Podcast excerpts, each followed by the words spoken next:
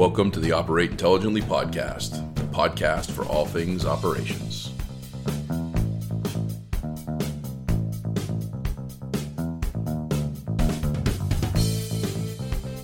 Hello, everyone.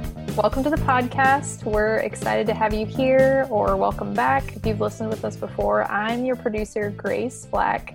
And I just want to take a quick minute or two to check in with your host, Josh. So Josh, you've been doing a lot of interviews around the pandemic for the past few months, talking to a lot of different people and different types of organizations.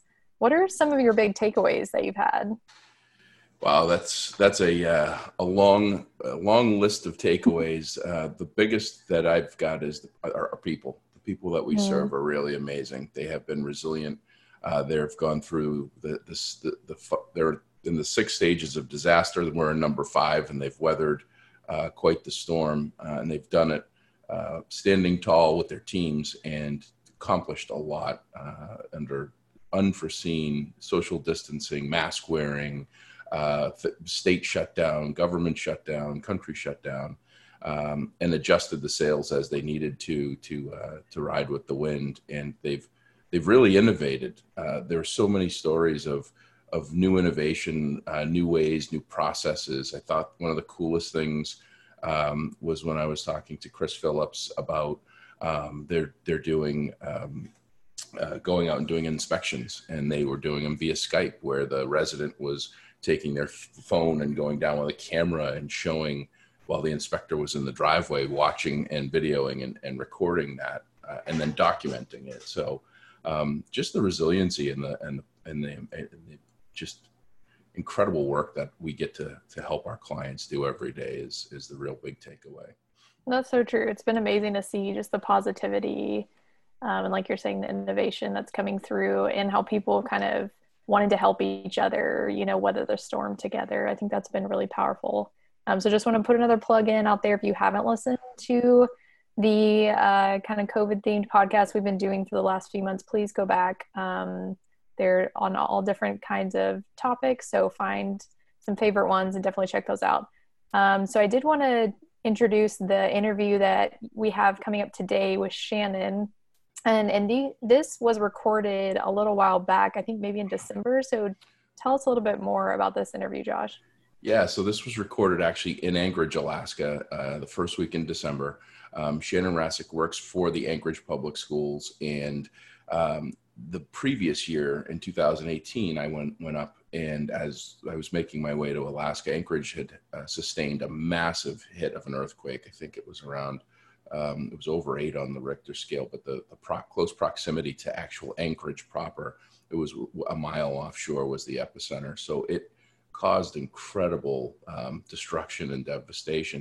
Amazingly, no lives were lost, um, which is a testament to the buildings post uh, the earthquake, I think in the in the sixties, that that was a uh, uh, nine plus magnitude. That that uh, a lot of different engineering uh, requirements. A lot of the big buildings are on rollers. So the hotel I was in uh, in two thousand eighteen, we got aftershocks in the sixes, and we, the, wow. the building the building shook back and forth, but it was incredibly structurally sound because it, the building actually sits on rollers, so it's designed to actually move with the earthquakes. Um, but with that said, uh, the Anchorage Public Schools didn't have a single building in their district that didn't sustain damage. And Shannon and her team were responsible for um, managing, repairing, getting the schools to be uh, for reoccupying, and also documenting everything to ensure any uh, claimable uh, work that is done, that they had everything that they needed to be able to submit those properly and, and best best ensure their uh, reimbursement, as well as showing the work they did, because there was awesome. a ton a ton in a short amount of time. Yeah, well, I think y'all will really enjoy hearing this interview, so we'll jump into that now. Good afternoon, this is Joshua Peach with Dude Solutions, and I am here in beautiful Anchorage, Alaska in December. It's raining and in the forties, it's typically like zero and snowing, but uh, unusually warm, and I am lucky enough to have with me from Anchorage Public Schools, Shannon Rasik. Said that right? Mm-hmm. Okay, yes. Wonderful.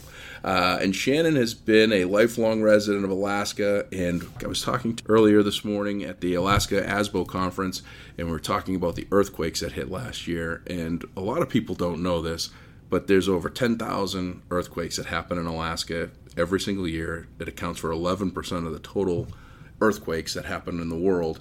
And last December, before this conference, same time last year as we are here, December seventh or eighth. I w- it was uh, eleven thirty.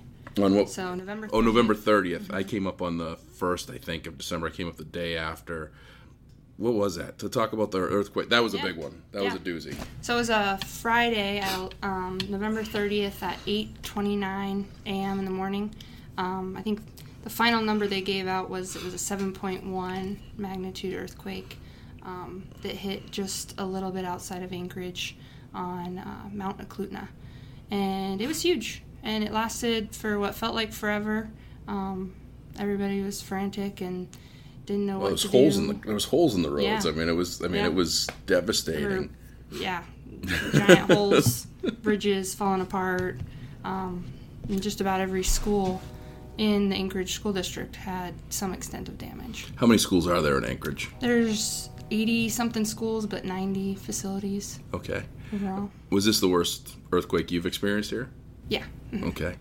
And uh, so eight eight thirty in the morning, school. Mm-hmm. Everybody's go- getting ready to go to school. It's dark out. What yep. a lot of people don't know mm-hmm. is, uh, you know, it doesn't get light until about ten o'clock in the morning, and yeah. then gets dark at three. Um, mm-hmm. So it's still dark out. Kids are just starting to get into school. Earthquake mm-hmm. happens, and uh, ninety billion ninety buildings in essence are getting rattled. Hit with this, mm-hmm. rattled and yeah. shook, and some have more damage than others.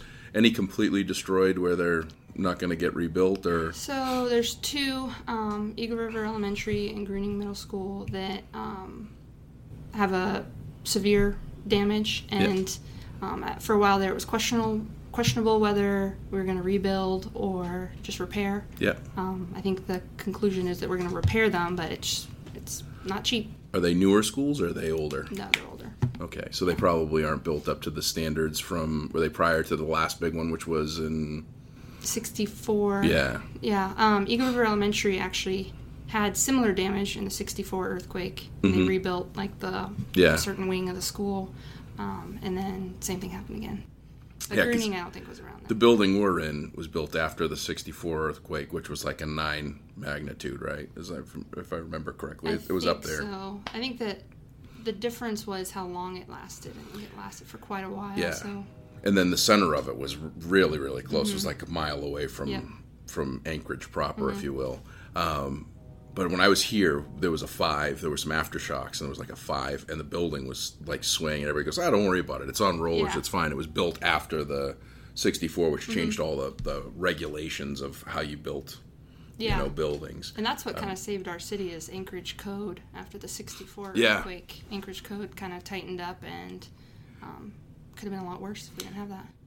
You might know this. I'm sure you do know this, um, and I, and I, I want to make sure I have the statistic right, mm-hmm. but that earthquake was the first with a seven magnitude or greater that didn't have a single fatality. Does that sound Sounds right? right? Yeah, we yeah. didn't have any. Yeah, there was no fatalities. I mean, I don't think you had. You think you had a handful of injuries, but it was not you know, even that really. Dishes fell on people's heads or something, and that yeah. it was like you know limited, but it wasn't anything. Um, I remember reading that. I, I'm, I'm ninety-nine percent sure, so somebody do a search and, and call me out on it. But mm. I think this this was the first earthquake with a seven point oh great or greater magnitude that didn't have a single fatality, mm-hmm. which is amazing when you think about it. Um, it didn't. It barely even made the news. You know, it happened, and it was on the news, and then within a couple days. And, but you guys are unbelievably resilient. I mean, you're mm-hmm. how how long were the school out for? A couple days? Ten days yeah. till all schools. So the earthquake happened on a Friday, so luckily we had two weekends in there right. where we could get a lot of the repairs done. So basically five five business days of mm-hmm. school was yeah. all you guys, or six if you count Friday. Mm-hmm. That's amazing. Um, so cleanup. You mm-hmm. got a mess, right? Yeah. Um, what is that like? Because that, that would probably resemble, you know, any natural disaster. Obviously, yours is on a much larger scale. Mm-hmm. It's a much constant, like, you know, a tornado comes through, it'll cut through one line. Yeah. You guys had your whole district affected. But what does that look like? What does that entail? How long does it take? You know, where do you, um, where does the repair come from? How does mm-hmm. the money you know, tell tell the story as far as yeah. how that after effect looks. Yeah, so um, after the earthquake happened, we established our emergency command center, and kind of the first thing we did is we deployed project managers and maintenance guys to all the different schools. We have them divided into zones, mm-hmm. um, so there's like a zone binder with where they can take notes of, you know, what they see and what damages are out there. And then as we get that information back, that's how we decide to best allocate our resources. Um, so the custodians, the clean, they were the ones that did a lot of the heavy lifting with the cleanup. Mm-hmm. Um, they, a lot of them started in their schools that they're normally at, because we have custodians at every school.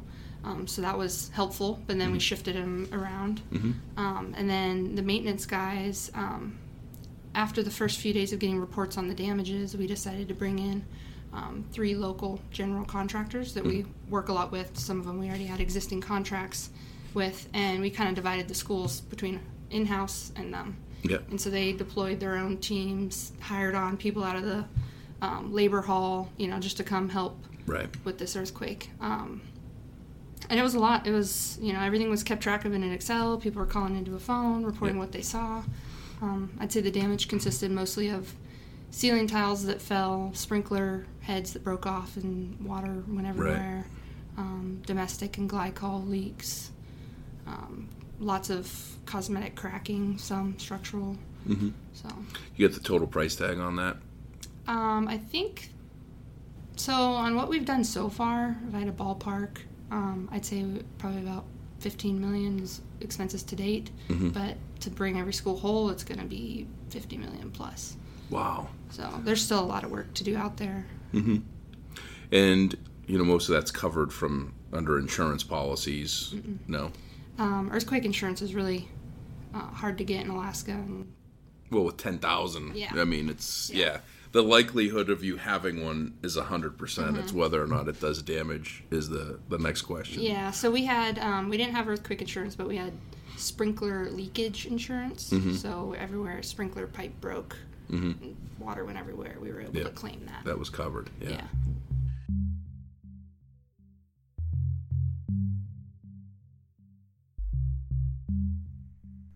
Curious about stimulus funding and how it could help your organization?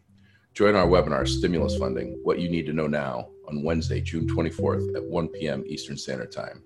We'll help you navigate through this time with a lively panel discussion with industry experts to gain tips around what type of stimulus funding will likely become available, how you can prepare to submit your organization for funding opportunities, and how to use your operations data to make the biggest impact with funds. Register via the link in the show notes.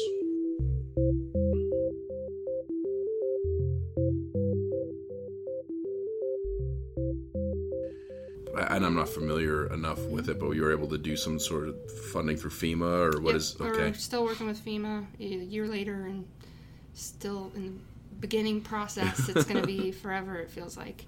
Um, yeah. So do they they require, you know, this whole thing came up about discussing with kind of what Dude does. Mm-hmm. You know, we, mm-hmm. we're offering, you know, we provide software to, to track and manage work orders and preventive maintenance and all that stuff. And you know, one of the things that is often overlooked is it's great for the day-to-day, it's great that we, we have it someplace, but, and we're not in an if something happens. Sadly, we're in a, in a when something happens of mm-hmm.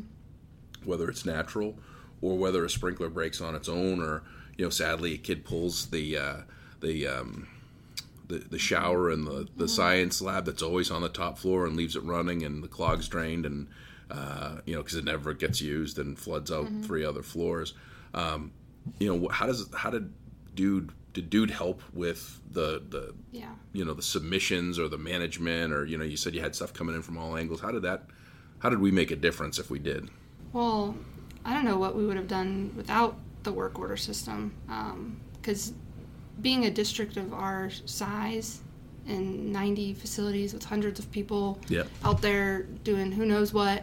Um, having the work order system was really the one way where we could um, have a record of what was going on and be able to report on it after the fact, have people track their labor hours to it. Um, one of the first things we did when the earthquake hit was we created a earthquake project mm-hmm. in the work order system so that every work work order that came after those earthquake. Few days, and even still today, work orders where people find something else that was broken. Yeah. Um, it allowed us to be able to report and kind of handle that mass of data mm-hmm. um, more easily than we would if we were trying to stubby pencil it or right. have people fill out logs of what they did and where they were. Or so. Just a spreadsheet, even an mm-hmm. Excel spreadsheet that yeah. you guys were, were fielding calls on. Mm-hmm. Um, that's, I mean, I, I, again, I, I I can't remember the first, um, I think it was the, the um, one of the big snowstorms we had on the East Coast. And New Jersey got pummeled, and we've got a ton of clients there, and they were talking about how they u- utilized our software for, you know, FEMA tracking, reporting, mm-hmm. and, and, you know, even taking photographs. Um, you know, what they were able to utilize was that, you know, some things they'll, for preventive maintenance, they'll photograph every time they do a P M out there, just as, mm-hmm. maybe a piece of equipment to just see if it's aged, if it's yeah. near the ocean, if it's rusted more, what have you, and to be able to take those historical photos and say, hey, here's what this was, and here's, you know, here's, you know, where it was. Uh, and I just learned uh, some a bit on the, I was at Gulf Coast State College, which is in pa- um, Panama City, Florida. They got, I mean, just entire buildings disappeared. Mm-hmm. Uh, homes just washed away, and it's, you know, tracking and showing, hey, there was a house here. Like, mm-hmm. how do you know? Mm-hmm. Like, it's it's gone. It's just yeah. a, a plot of land. So just to have that historical information. Um, so... When something like this happens, you start to track, you start to put everything in, you mm-hmm. put a project in. Are you submitting that information directly from Dude, or those reports directly from Dude, or you have to do other stuff? We have to or... do other stuff to them. Yeah. Um, so we usually submit a work order detail report with every type of other submission we're doing with FEMA just on the back end, so if they want to yeah. track that through, they can. Another thing that we did right after the earthquake um, that was really helpful with all the financial accounting of all the different expenses was we added a work order field to all of our credit card purchases and P Os mm-hmm. so that when we're allocating those to the certain account and budget, mm-hmm. with that work order number in there, we can report and merge that with quarter mm-hmm. report, and it'll tell you this purchase was here and this amount. Yeah. So. So when I was growing up, there wasn't a lot of planning, preparation, thought that something might happen. It's a much different world today. Mm-hmm. Not only do we have um, earthquakes that happen everywhere, uh, you guys just happen to be in the jackpot of that, uh, tornadoes which are popping up. There was one just in uh, Dallas, right in downtown Dallas, destroyed twenty-seven school buildings uh, two months ago, unheard of. Um, floods, snow events, hurricanes, um, The, the uh, one, of the, one of the largest destructions was a, a gas. Uh, we had gas blasts. You know, gas. Um, whether it's uh, on trains, there was an explosion with a series of trains in the Midwest years and years ago that destroyed a couple school buildings. So now we really need to be in when it happens, like mm-hmm. preparedness. Like, what are a couple of things that you would say are best practice, must do, have to do, to be prepared for anything? Like mm-hmm. something happens where you have to have your emergency preparedness team. Like, what are some of your best practices you think are being being prepared for when something happens? Yeah. Um, so one thing I think that helped us is that we stuck to our standard operating procedure, mm-hmm. I mean, especially when it came to the, the work order system and how we track and report things. Um, we stuck to that as close as possible because that's normal business. You know, if we would have tossed all rules and regulations and mm-hmm. practices aside and just, you know, let everything turn into mayhem repairs that yeah. weren't tracked, um, then I think we would have a hard time getting reimbursement yeah. um, and be trying to note what we did. Um, for, as for planning in advance, um, there's the A T C twenty, which is um, a um, kind of an emergency preparedness training that a lot of people in the district go through, and that teaches you how to identify damages, put the appropriate placard on buildings, mm-hmm. um, Is that an Alaska thing? Is that A T C twenty, or is it something that's federal, national? Uh, I'm not sure. We'll have to look into that. I haven't actually had the training yet, yeah, but we'll most of the people have. Most of your team has, yeah. yeah. So, yeah. Um, other things, too, is um, just having the, we have these emergency backpacks put together that we can deploy out with people with yep. all the first aid kits. And Go the, bags. Yeah. I think is what they're common. Mm-hmm. Yep. Um, other than that, as far as preparation, um... you know, there's always room to get better. There's a lot of things we learned that we right. did well, that's wrong, the whole thing is like, it's it's after it happens, you yeah. debrief and you say, uh, and that's probably something you guys are still doing mm-hmm. now, which is, you know, these constant debriefs and say, okay, what could we have done differently here? Or what could we have done differently? You know, when this something happens again. Yeah. Um, shameless plug for my friend Paul Tim. Uh, he does the go bags. I'm amazed. I, I had no idea what half the stuff didn't make any sense to me. And he says, mm-hmm. well, you know, you're stuck for, you know, something like a uh, blanket, you know, and he's multi-purpose. It's like if you have to, you know, if you, you're there for twelve hours, you're stuck in a room and people have to go to the bathroom, uses at a curtain, you know, it's mm-hmm. like all this stuff that you have in those mm-hmm. bags that serve multiple different purposes. Yeah. Um, well, this was great. Uh, this is uh, very informative. I can't thank you enough. We just filled in a quick fifteen-minute slot here while we're uh, in between lunch and, and classes, and we're down to uh, one hundred twenty seconds before we have to get back and, and learn. So congratulations, first of all, on what you and your team have done and accomplished. It seems like nothing happened here. Mm-hmm. Um, I was here two days after, and I saw some of this, the destruction, but the resiliency of Alaskans in general is amazing. But what you were able to do in one of the largest school districts in the country and keep things going um, with fifty million dollars, you know, estimated in damages, nothing short of amazing, because the most important thing is getting those kids back in the school and learning and yep. feeling comfortable. So congratulations to you and your team. Keep up the great work. We're here to help any way we can, and uh, I really appreciate you sharing your story with us. So yeah. um, till then, I guess we're going to sign off. Thanks for listening to the Operate Intelligently podcast, produced by Dude Solutions. You can reach us by emailing dspodcast at dudesolutions dot com or check us out on the web at dudesolutions dot com.